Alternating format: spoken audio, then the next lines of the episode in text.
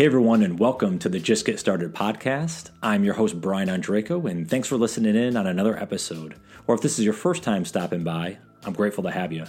This podcast is all about the getting started moments, the turning points that got each guest started on a new path toward happiness, the ups and downs of the journey, how they were able to commit to a change, and all the lessons learned along the way. I hope you all enjoyed this particular episode, so let's jump right in and get it started. On this week's episode, I welcome in Maria Brito, who is an art advisor, curator, and author of the new book, How Creativity Rules the World. I'm going to read a quick background on Maria, and then we'll jump into the episode. She is an award winning New York based contemporary art advisor, author, and curator, a Harvard graduate originally from Venezuela. Brito has been selected by Complex Magazine as one of the 20 power players in the art world and she was named by Art News as one of the visionaries who gets to shape the art world. She has written for publications such as Entrepreneur, Huffington Post, Elle, Forbes, ArtNet, Culture Magazine, Departures, and the Gulf Coast Journal of Literature and Fine Arts from the University of Houston, Texas. For several years, Maria has taught her creativity course in companies, and in 2019, she launched Jumpstart, an online program on creativity for entrepreneurs based on years of research and observation in both the areas of business and art. In 2019, she created and hosted The C Files with Maria Brito, a TV and streaming series for PBS's news station, All Arts. Maria and her projects have been featured extensively in national and international publications, including the New York Times Style section, the New York Times Magazine, the Wall Street Journal, the Huffington Post, W Magazine, L Magazine, Harper's Bazaar, Time Magazine, New York Magazine, the New York Observer, the Daily Beast, The Economist, Interview Magazine, Vogue, and many more. And I had quite the conversation with Maria, really fun discussion with her, and great to see her journey through the years. And then obviously um, having this opportunity to write this new book, How Creativity Rules the World, which we get into a lot in the episode as well. So I hope you all enjoy this wide ranging conversation with Maria. And without further ado, please welcome in Maria Brito. Maria, welcome to the podcast. Glad to have you today. Hello, everybody, and thank you so much for having me, Brian. I'm super excited to be here today and can't wait to jump in. And I'm I'm super excited because you know creativity, and we're going to get to your book. I mean, that's such a that's a topic that comes up a lot on here, especially you know being the Just Get Started podcast how do folks take those ideas and kind of spawn those into you know other things that they can do with their life? Um, before we get into all of this I, would like to hear from your perspective and, and i think the audience would as well. What is your definition of creativity? It is your unique ability to come up with ideas of value that are relevant and original for your business or career no matter what you do. That's my definition let me ask you this. When did this idea this thought like when did that come into your head of the importance of this? Did you discover that at an earlier age? Is this something more profound recently? When, when did this all come about? Yes. You know i was a corporate attorney before i started my second career which is this art advisory and consulting company that i have built from scratch for the past 13 years. So i I graduated from law school and I practiced corporate law in New York City for nine years, and I was very miserable. And you might ask, well, well, why did you go to law school? I grew up in a very conservative South American family in Venezuela, and they, my parents basically said to me, in this house, you are a doctor, an engineer, or a lawyer, something that's decent and dependable, right? Yeah. I mean, and that was something that it was a brainwash because I honestly did not want to be any of those things. And I ended up choosing law school because I love to read and I love to write. Mm. So it helped me well. I mean, it served me definitely, but it was not my calling. And so when I decided to quit to open a completely different business in a completely different field where I had absolutely no clients and no relationships. I mean, I had some relationships, but not the kind of like what you need to make a business successful. I started thinking about what was that I, first of all, what was that I wanted to do? And second, how could I be innovative or disruptive in a field that is all button up and snub and whatnot. Mm-hmm. And that's how I started developing not only all the blueprint that people will find in the book, but also I applied it to myself. And then I started actually seeing the pattern with the most successful artists. And then I started seeing the pattern with the most successful entrepreneurs. Mm-hmm. And so this became an obsession of mine because I realized very early on that my ability to bring the ideas to the world, right? Because ideas really are a dime a dozen. People think mm. millions of things every day, but they don't take action and then don't, they don't materialize them.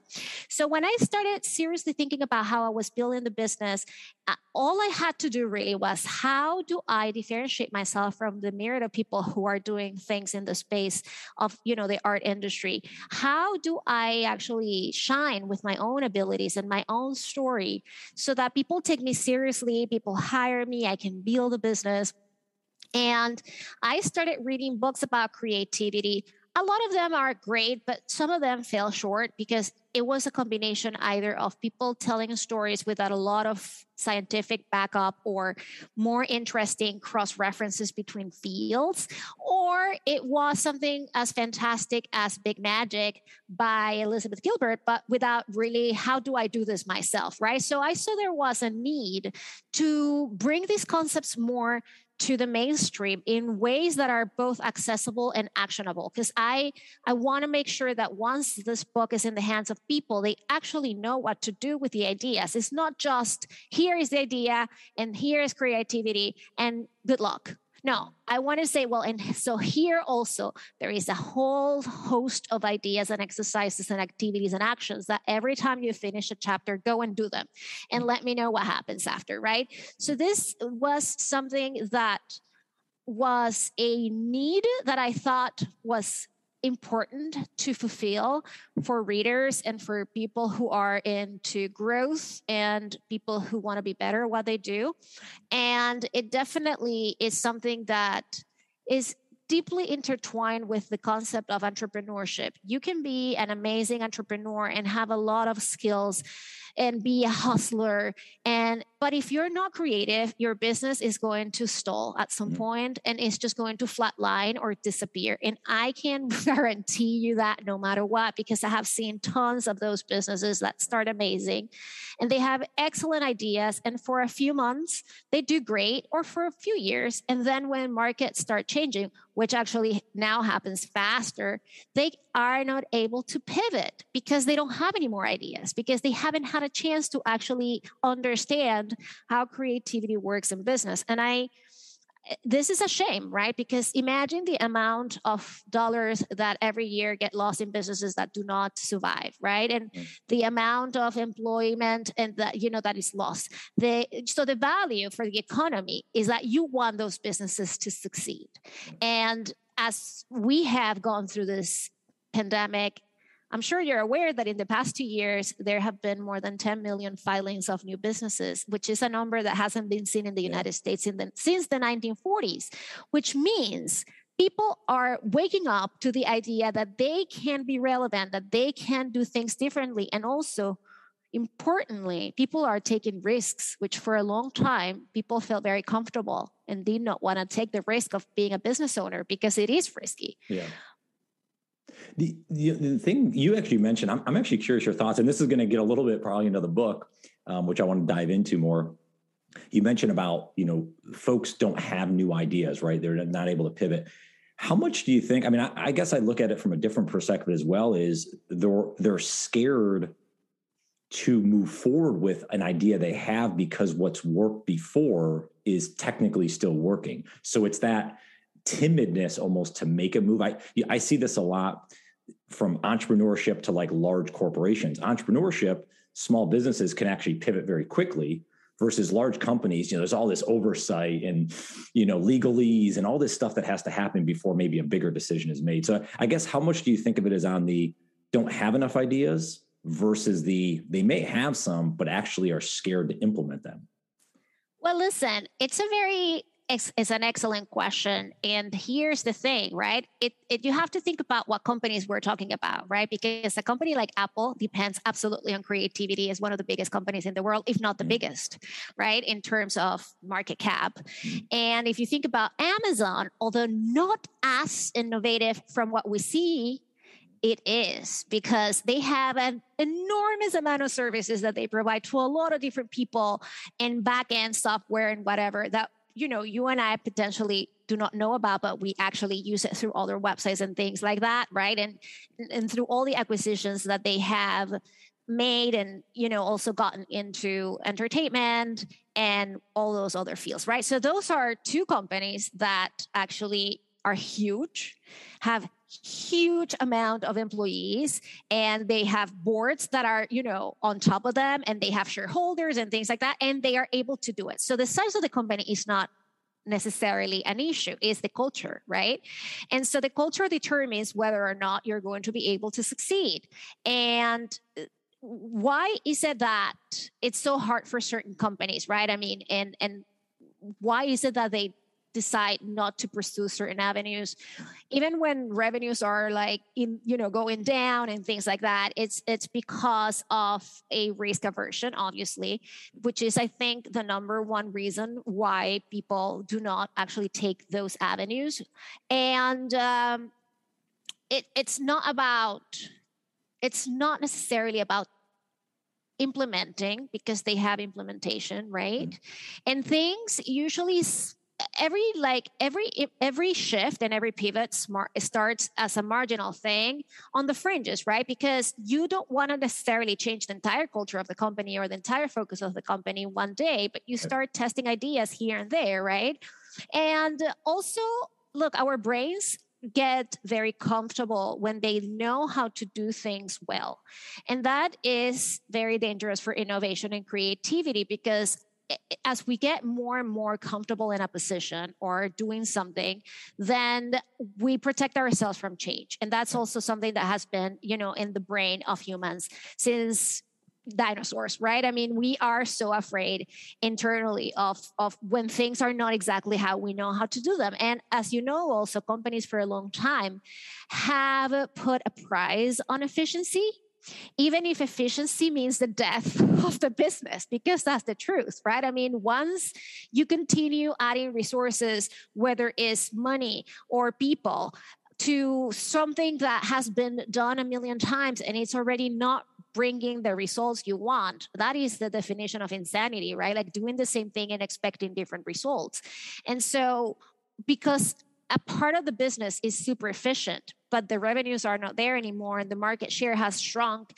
and you are not seeing the relevancy because relevancy is so important right for businesses. It's like you don't want to be a has been you want to be a company that is still in the mind of your consumer and clients even amid the fact that we have the competition is monstrous right mm. and in any field. So i i think that the the pursuing efficiency has definitely hurt the creative and innovative and disruptive mind. And it's it's it's a good idea for these companies that are big or or medium size to think about apple and amazon even if that's not where you are is not your field. Because if they can do it you can do it too you know what i mean? It's, yeah, it's difficult. I mean these are companies with tens of thousands of employees and a lot of um, different types of you know there's so much that is at stake you know that it is they are just not easy. They are not easy to run. They are not but but also like you know for example the 20% of google you know that everybody has to work 20% on a project uh, that they love and it's a passion project type of thing the majority of the greatest innovations that Google has rolled out in the past 10 years come from that 20%, yeah. right? And so it means that it works. It, so Eh, somebody may be listening and say, well, but I'm not Google. Well, neither am I. You know what I mean? But like I keep pivoting my business because I want more money. I want to be more relevant. I want to stay in the mind of my clients. And if I don't shift and navigate these changes, then I'm not going to be able to capitalize on that and somebody else will. Yeah. And well, and you make a good point too. I think it's it's you don't have to change tomorrow everything, you don't have to drop what you're doing, but it's it's spending some headspace basically and saying, let me think about another way to do it. Is there a better way? Is there an alternative way? And then maybe go down that path slowly, you know, or try some things, test it, taste it a little bit, you know.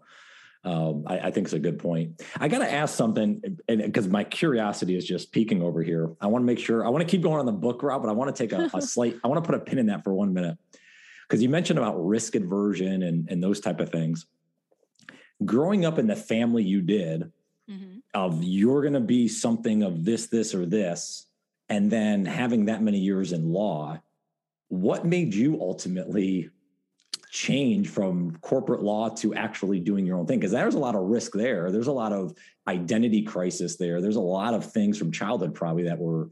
How, how did you go about the making the change? You know, when you have the pain of going to a place you hate and doing something you hate every day of your life. There is a point where you are going to evaluate if you are honest with yourself right you're going to evaluate your life and and there are also breakthroughs and catalyst moments that you have to put things in perspective. For me i had been thinking about how do i get out of here god helped me for a long time okay. and then i got pregnant and I mm. had my child, my first child. And when I had my first child and I was looking at this baby, I said to myself two things.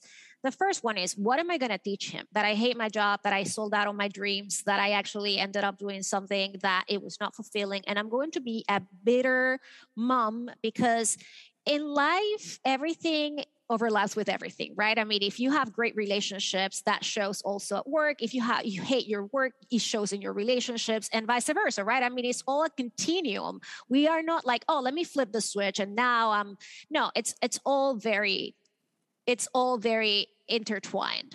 And I saw the baby and I said, well, first of all, I'm never seeing this baby again because once I'm back in the law firm and I have to work 17 hours a day, you know, this child and I will not really even see each other much. Yeah. And second was that idea of like, how do I teach my child the value of pursuing your dreams, the value of taking chances on yourself, right? I mean, this this chance is a chance that I I didn't take a chance on a stock. I didn't invest in a company. This was for me. So I mm-hmm. invested in my own dream and in my own business. And it was it was just down to that. It was like I am so miserable and I dread so much taking the subway to go to that law firm and seeing those people. And there's nothing wrong with them. They are great people, but not for me, not for my not for for my soul right and literally when i left that law firm when i i i literally walked out it's like a dark cloud lifted and i became the person i always was meant to be. Seriously mm. everything shifted. My mindset and the attraction of things it's like i opened a faucet. I mean i started making money from the get-go. Celebrities were calling me when i was like a year and a half into the business because i was so different. I started calling the attention of the press. I started calling attention of these incredible high profile clients mm-hmm. without me having to do much other than work right? I mean I, it's not that i was like with arms crossed waiting for people to call me. I was diligently working. Mm-hmm. i was diligently using social media when nobody was using social media in my field. Uh, we're talking about 13 years ago, right? Yeah. I was blogging when pe- people in the um, in the arts, in at least in galleries and and you know other people who do what I do, did not take uh, social media early. They took a lot of time because they thought in their minds everything was so precious and whatnot, right? It took them a long time to be an adopter, and I was there from the get go. So I capitalized on that mm. and I started building an audience and clients when everybody else was like, Ooh, should we actually post something on Facebook? You know? yeah. yeah. Did you, uh, was it a glamorous you walked into the office and said i quit i'm done or was there an overlap of time that it took you to leave? If you can share any of that well of course as you know as i'm telling you I was already considering it. That I got pregnant. I said, okay, I'm not going to leave pregnant because where am I going to go pregnant? Right? Nobody.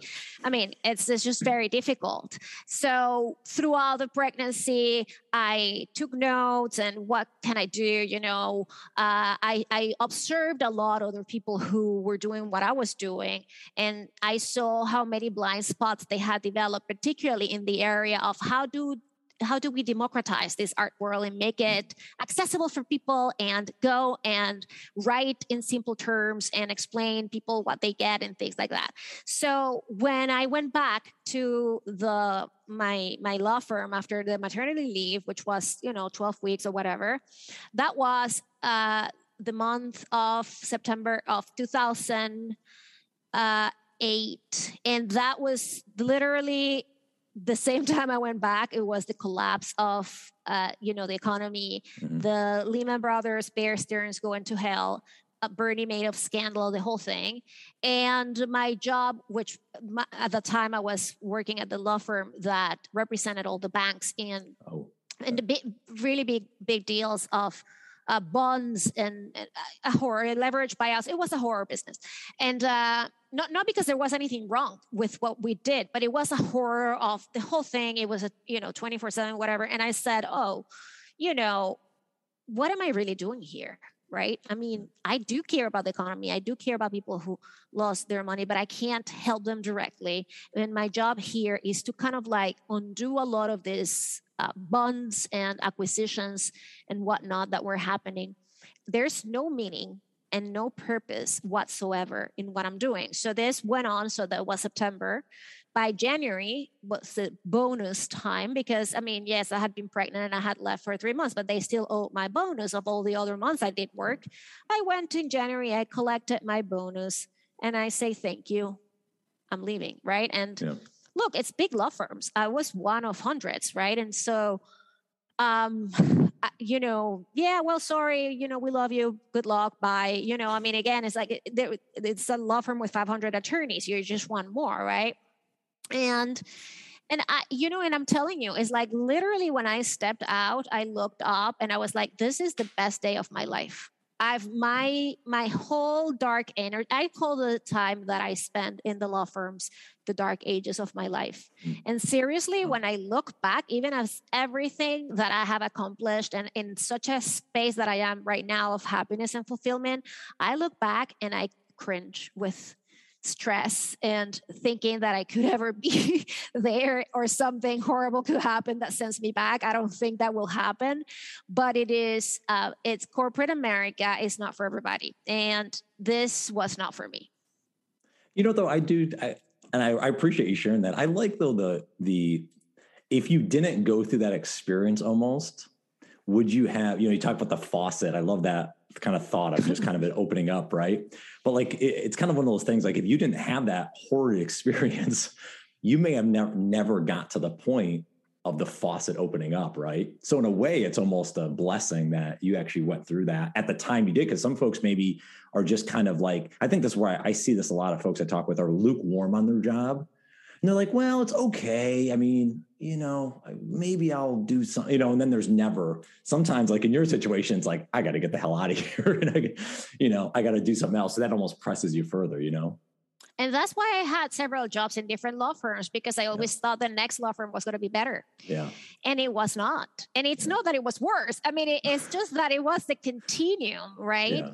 And listen, again, I have enormous respect for the lawyers and they are needed. It's not it's not one of those things that you can just like go and open three books and say well i'm a lawyer now right? I no it, it does require uh, you know three years of law school. It requires passing a bar and enormous hours working and you want to trust that the lawyers who are you know working for you are doing the right thing. So i do have respect for them but yes you're right. If i wouldn't have had that experience my life would be very different. But then again you know i can't I don't know. It's it's impossible to tell, right? Because that was the timeline that I was assigned to. So the right. the timeline took me to where I am. I'm not sure if, for example, my children are going to go and work in one of those things, even just to learn mm-hmm. some sort of a structure. I think the structure and discipline of those places are important mm-hmm. if you are not a person with those skills, right? I mean, because you have deadlines, you have to turn in things looking a certain way, you have to communicate in a specific way, uh, you have to put in the time and hours. And I don't see anything wrong with that. In fact, for many years, that was kind of like the principle of the United States. It's like people were disciplined working. I don't think that's the case anymore, but it was back, back, you know, like yeah. 20, 30, 40 years ago. That's how you build those businesses is because people actually were very compliant to whatever was needed to be done as explained by your superiors or managers or partners or whatever. And that experience is going to be with me for the rest of my life, right? The mm-hmm. amount, because I actually became very efficiency but now, thank God, I'm not only efficient, but I have time to think and I have time to invent and I have time to observe the world from a variety of different vantage points because there's nothing that kills creativity faster than living on an in an echo chamber, right? Like if mm-hmm. I am in a room and all I hear is the opinion of people who think just like me and I read the news that the algorithm feeds me that think exactly like I think, I'm wasting my life you yeah. know? I mean you've got to see things from a variety of different standpoints. If you are an entrepreneur think a little bit like an artist although artist and entrepreneur are very similar. If you're a doctor think a little bit like a banker. If you're a banker think a little bit like a doctor. I think those things are very very important.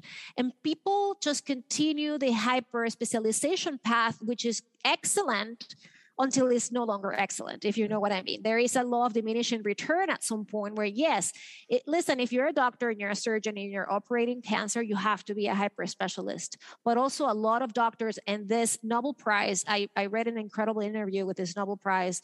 Uh, they won in physiology, and I don't remember the year. Maybe it was 2010. But he, they said to him, "How do you find whatever you found? Stem cells? Who knows? Listen, those things. I'm not an expert on that, and I." I agree and I accept that I'm not. But they said, well, how do you get to these discoveries? And he, the, the guy said, I read newspapers that do not interest me. I read articles about ballet.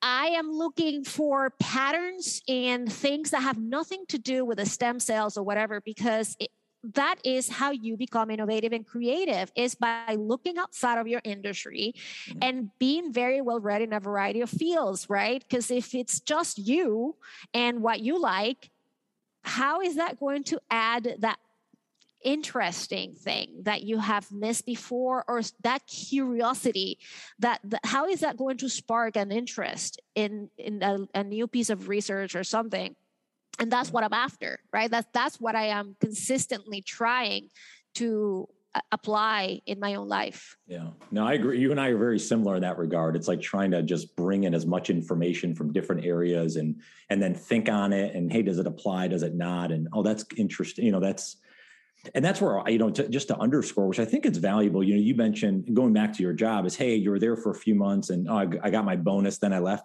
which there's no issues. I have no issues with that. I don't think anyone should. It's like you were just playing the game of that's business as it was, right? Yeah. And you had to do what you were doing. I think this comes up a lot in the podcast, but something again to really to underscore is that it doesn't mean the creativity or trying to innovate or trying to learn doesn't mean you have to leave your job right away. It doesn't mean you have to leave it for years. But what are you doing in those off hours? To your point, like are you reading? Are you observing? Are you thinking about something you have and trying to tinker and build? And then ultimately get to that point where you do something different, right? It doesn't have to be a rip the band-aid off. I think sometimes that's that's the idea that gets thrown out there, but that's not really how many people do it, right? Absolutely not. I think that you have to make gradual shifts and take calculated risks that are, you know, that you can embrace without necessarily having a heart attack, right? That's not the point either. It's right. like, you know, right. how do you do this gradually? And one thing I hear a lot is like, oh man, I'm already too old for this, right? Well, you're never as young as you are today. Because, you know, like if you wait until tomorrow, you're a little older. If you're away a week later, you're a little older. And, yeah. and sometimes, you know, a day, a week, a month turns into 10 years, 20 years, right?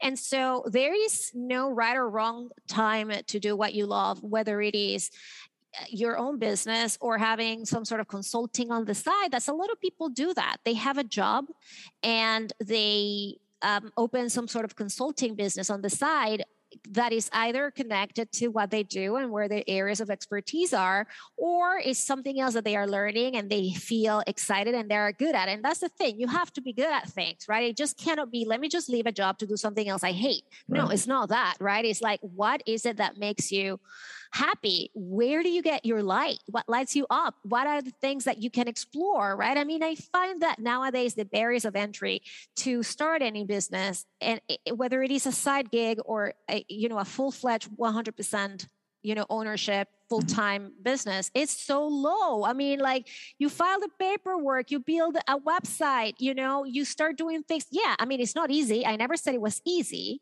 I said the barriers of entry are really low right? And the amount of tools that we have nowadays for marketing. Also in the days before social media if you wanted to have an ad you would have to buy an ad on tv or a billboard right. or a, a page on a magazine. So right now if you're great at facebook ads is 60 cents of a dollar for a click, right? I mean, think about when, when in history we would have had things so easily presented at our fingertips, right? And and we still are like no i can't do this because uh, you know and i i see things yeah. with a lot more of like i have an attitude of expansion and of willingness to embrace new things even if it's uncomfortable a lot of things are very uncomfortable i feel very uncomfortable when i have to start cutting reels on fa- on on, in, on instagram yeah. uh, you know it's it's because it takes time and learning a learning curve and things like that that i wasn't ready to do but like look i mean I sat down with my kids, and then my assistant taught me other trips and uh, tick other other tips and tricks, and I did it right. And so, uh, you know, once you push yourself out of your comfort zone, magical things happen, and that's when I quit my job. And I'm not advocating for people to quit their jobs if they don't want to do that, yeah. but I think that taking a risk, however small, is very important not only for growth personal growth also but mm-hmm. it's an investment in your future right? And and thinking how can i do this thing better? How can i actually trust myself that i can take this risk? And look i think the win is not necessarily getting everything that you expected out of taking that chance immediately. I think the win is in taking the risk, right? right. In emailing that person or or picking up the phone and calling someone. And if you are rejected, well, so be it. Next, right?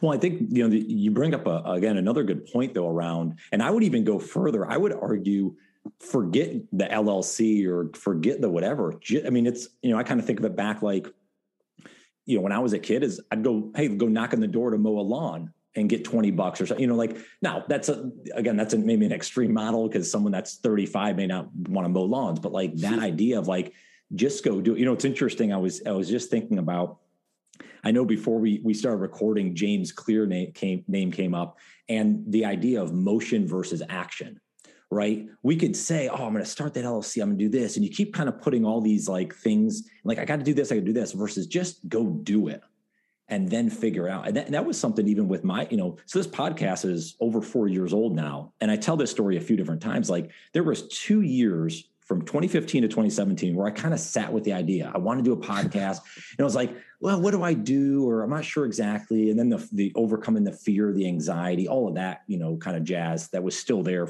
all these childhood issues and stuff that I had to get over. But my whole thing was once I finally got to the point, and that's why it's called Just Get Started, was let's just put one episode out.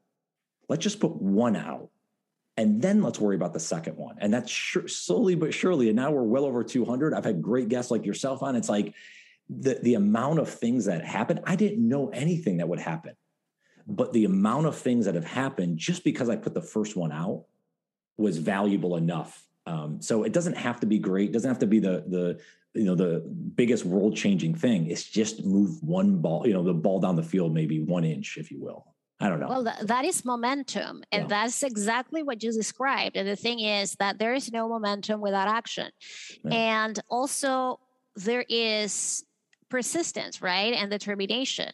And it's, it reminds me so much of that video that Warren Buffett and Jay Z were being interviewed by the president of Forbes, the owner of Forbes magazine. And they were like, well, you are a genius, you know, Sean Carter, Jay Z, whatever, because, you know, you got to uh, produce your own records and whatever. And he said, you know, the genius thing that we did is that we never gave up.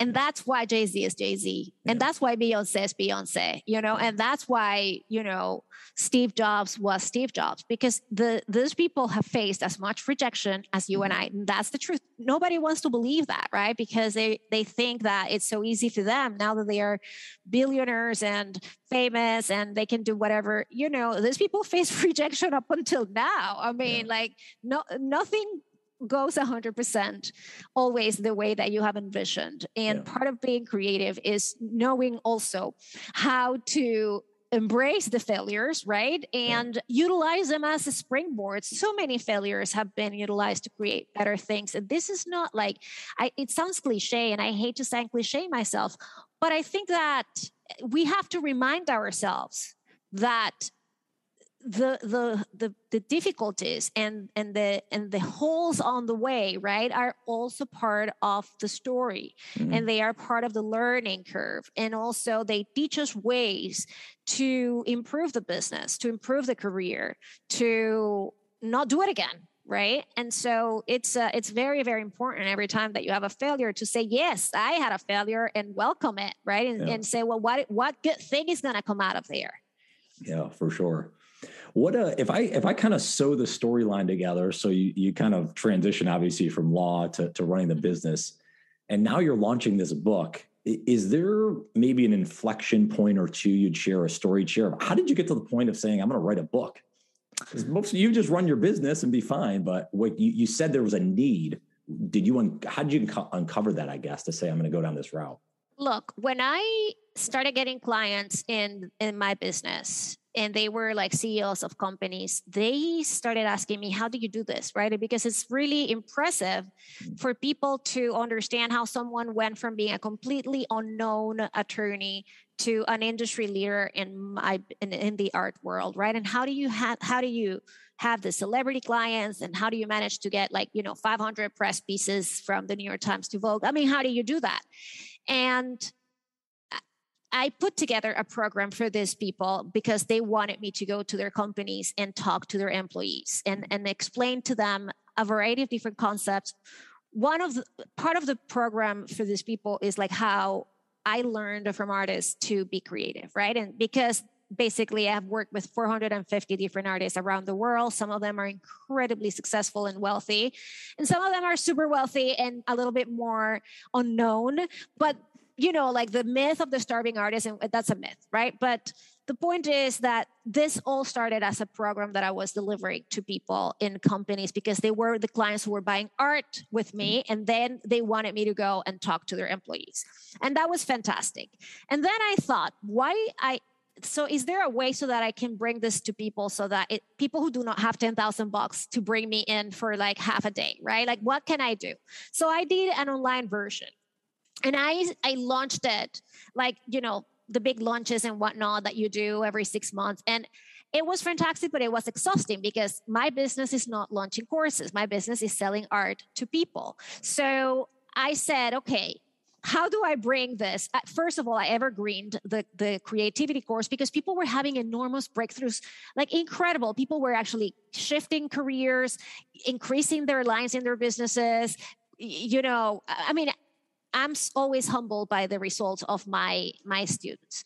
And so once I evergreened the course and people just can go and just buy it and become a part of the community and show and show up in the Zoom calls once a month and, and you know consume the materials and whatever, I said, well, how do I actually bring this since I saw the incredible breakthroughs that those people have and how they have redefined their identity after they take the course, how do I bring this to more people, right? Because then we're not, we're moving from the people who pay 300 to the people that pay 26, 25, 24 bucks for a hardcover book or mm-hmm. whatever it is, and 15 bucks for an, an, an ebook, right? And that's how it occurred to me that this needed to go to more people. And that's kind of the mission of authors is or the nonfiction authors right is is how do i make what i know that works for a certain group of people more and more accessible so that more people can benefit from this. And that's that's the that's this the impetus behind it is that this book is not for me it's for you right? It's, it's for yeah. the people who are listening it's for the people who want to get better it's for the people who want to have a different perspective it's for the people who actually want to have a blueprint. And that's that's kind of uh, what i was telling you is that there was a need because i saw that the books on creativity lacked that implementation phase it was all very abstract and beautiful and the examples were fantastic but how do i do this? In like how do i put this in motion? How do i come up with more ideas? How do and and one thing is remember that we are so used to these things like that get rich in 30 days right? Lose 50 pounds in two days like hmm. no these things take time and i you know for our wonderful listeners it you know creativity takes time and it takes work. It mm. happens, absolutely. Right. That I can almost always guarantee. But it takes time and it takes commitment and it takes work. And, and the work is mostly to think and, and to actually pay attention and to be present and to allow yourself also to take breaks and to have the ideas marinate. If we are consistently plugged in, it's difficult to actually generate excellent ideas at all times. Mm. So we must allow ourselves th- those moments or days, if you will, where you let your brain rest and think about all the things, right? Oh, I 100%. Oh my gosh, 100%. Underscore that 10 times. Yeah. I actually put a, a morning routine in place six months ago because I was in that position of like, yeah, I, I, try to get away here and there, go for walks, but it wasn't cons- as consistent as I wanted.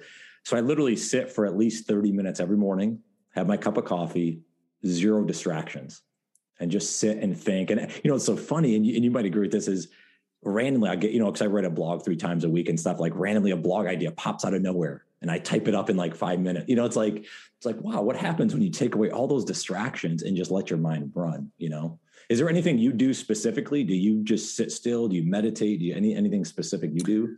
All of the above. I I meditate and um I try to really schedule this. When I do it, my day runs so much better. When I don't, I mean, the day still runs with, with yeah. a few bumps.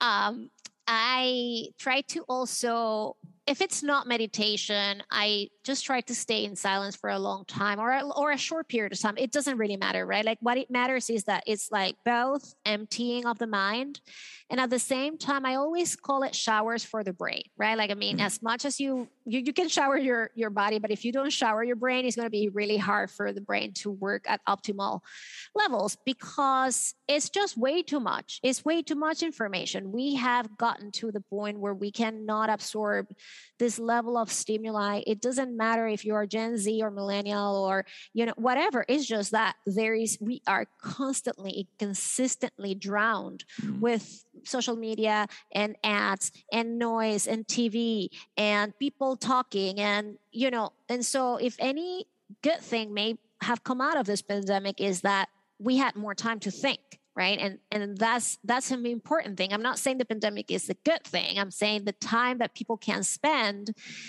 in silence and introspection is very important. So i do spend a lot of time in silence. And I, you know i'm known to be like turning off tvs in my house. Like you know if my husband has a tv on i turn it off. Like you know suddenly yeah. they, I, I pass by and i turn it off and things like that. Because i think that it's almost like there are my kids and my husband i feel that they are addicted to this kind of like having background sounds and mm-hmm. children playing video games all the time and super wired. And when it's not the video game it's the tiktok you know? So oh goodness. Like you know it's important to yeah. not be wired and plugged all the time. And so i'm a very serious person about that. And it's uh it's something that you know from bill gates to steve jobs and if you talk you know with all the big leaders in the world they take a lot of time in silence for themselves because they need it. It's actually eh, you know they, those people are not there randomly. That's the thing. Like there's no such thing as luck. I mean maybe but but it, that's not how those people have gotten to those places. There's a lot of routines and discipline about how they handle their life and affairs that listen whatever they did that is wrong we don't want to emulate for sure. But the things that they do and and did that is you know a little bit of a clue on on how they their behaviors right? Behaviors can be modeled by almost every human being right? And, and that's an important thing that also builds habits. And good habits we always want to try to emulate. Not the bad things again but the good things. Yeah. What was the uh, what was the hardest part of writing this book? If you have to think about the journey from start to finish I think the hardest part is making sure that you're giving it all away, right? Like there is this concept, um, I think it's Gay Hendricks. He says, I think so, it's, is die empty. And I'm not sure if it's him or Todd Henry. I'm confused right now, but it's like okay. this idea, I think it's Todd Henry. It's about like putting it all out there, right? And not kind of like keeping things because either you don't want to reveal them or you don't want to write about them or you just want to keep them for the next book and i mm-hmm. remember mm-hmm. when i was like negotiating uh, or my agent was negotiating with the publishing house and they said well you know we just don't want to go with like a book that is more than x amount of pages because that scares people and you know mm-hmm. i said no no no no no we are going with everything that I, I, mean i'm open to edits but i don't want to dilute my work mm-hmm. and because the hardest part throughout the process was how do i give all the value that i can right and mm-hmm. in fact as I l- look back i'm like I miss when, you know, but no, but no, I'm, I'm going to be a little bit more lenient with myself because this was very, very carefully planned and yeah. thought um, about. But I, I think that I had a consistent, mm, you know, kind of avatar of like, I want to serve my avatar or my avatar's readers in, in a way that man that they are happy you know? This is not a vanity project. It's not for me. I'm i'm fine. You know what yeah. i mean? Like you said i have a business. It's it's really healthy. I live really well. I'm in manhattan. I have kids. I'm healthy. I'm cool. I hang out with you know amazing people. It's not for me. Yeah.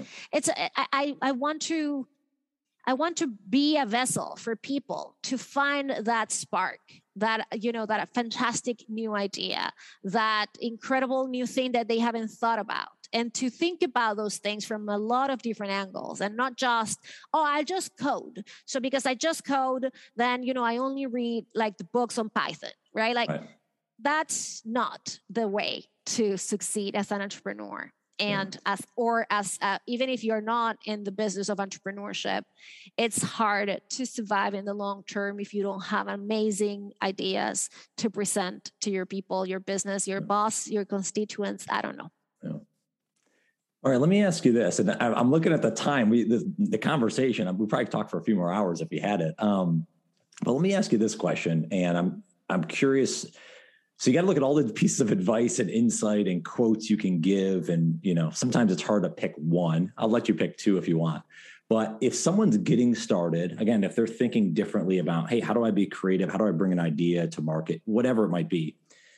Is there anything you've learned in the journey that would be valuable for them to think about or explore? Again, maybe it's uh, something you live by a quote, could just be a, a sound piece of advice you've come up with. Anything you'd share at all?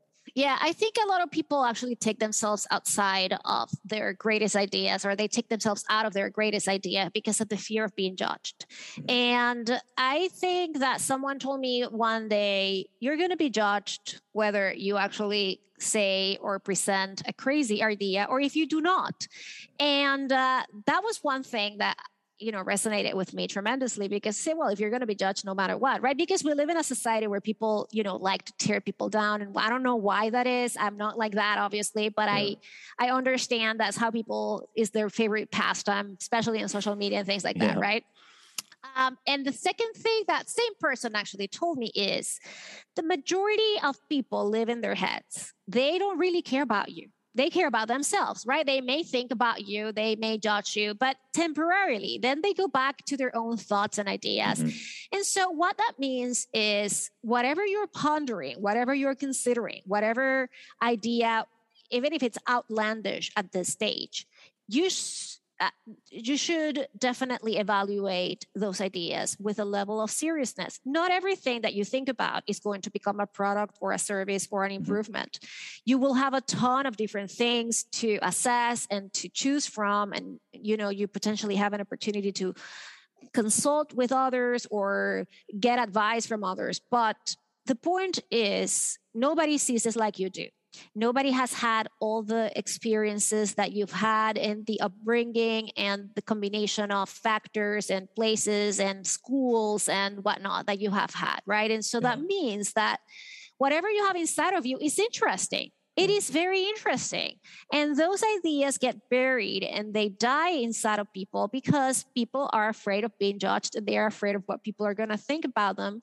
And the truth is, mm, people are not going to think about you that much and people are going to judge you whether you bring that idea to the forefront or you just like discard it and it just stays yeah. in. How you know how many times i've heard of like people say oh my god i had a whole file of notes for this book i was going to write and then two years later this other person she had my exact same idea and she published this book and it became a number one new york times yeah. and i said but what did you do with the ideas that were filed? Nothing. I just left them there whatever. Somebody said the oh my god i had this incredible idea to patent. I don't know what but i you know i got yeah so busy. And then two years later, three years later, look, there was this whole other, you know, movement in this direction. And I have heard that so many times and I don't want to hear it anymore. I want to hear people say, I took chances. And you know what? Sometimes it pan out beautifully and sometimes it failed, right? I mean, yeah. and so that's part of that's part of it comes with yeah. the territory of being creative. Yeah, that's again great thoughts on that because I and I think two if I if I were to add just two quick things on it, one is you have to get the idea out there to allow it to kind of marinate a little bit because as you talk about it more and, and maybe you do get insight from people that you trust or whatever if they're like oh i don't like that or i like that or oh that's interesting. Have you thought about this? It gets you thinking about it right wrong and different. Um, so i think that's important. The second thing i would say and it's it's funny like i'm as you were talking i was kind of observing like even my office. And you know take like shout out to grandfather mountain if anyone's been there um, in north carolina awesome spot. Uh, but anyways like no one you know the, the mug hasn't been innovative in, you know in a lot of years but someone sells this type of mug someone sells this logo on the mug so it's whatever. You know my podcast i have this arm here on my microphone. Someone decided one day like wait a minute there's got to be a better way to hold a microphone you know like the idea you have is not crazy because everything that's been created around us was probably not around 50 years ago, most likely, right? So I think that's another, you know, to, to kind of double click on your point. It's like just get it out there and just try to move the ball down the field, see if it comes to something, but take a chance because you know other people have, um, and it's obviously worked out. And if it doesn't, great, shelve it and go to something else. You know, just how it works. So, um, Marie, this has been great. I'm going to let you go. Um, where can everyone find the book? What's the best spot to connect with you online? Yes. Well, so the book is called How Creativity Rules the World, and it's uh, on Amazon, Barnes and Noble, Bookshop, IndieBound, Target, Walmart, and obviously the independent bookstores that are so important for this country and that I want you guys to support.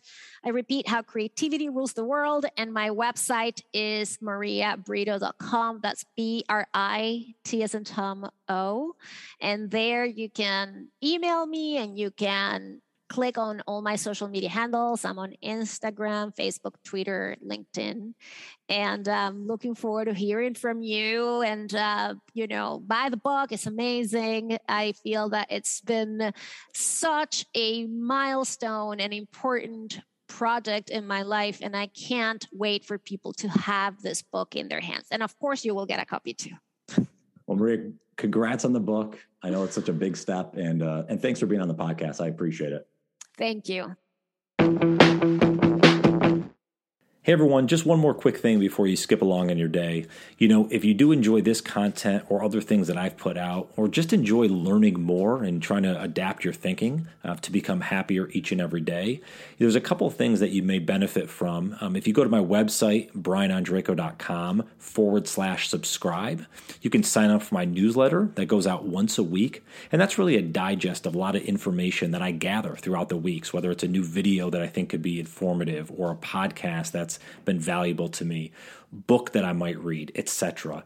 Um, secondly, I blog three times a week, and these are more micro blogs, one to five minute reads, short, digestible blogs that'll send right to your inbox on Monday, Wednesday, and Friday morning. So check that out on my website, brianandreco.com forward slash subscribe, if you think it's something you might enjoy. I hope you all have a great day, a phenomenal week, and we'll talk to you soon. Take care.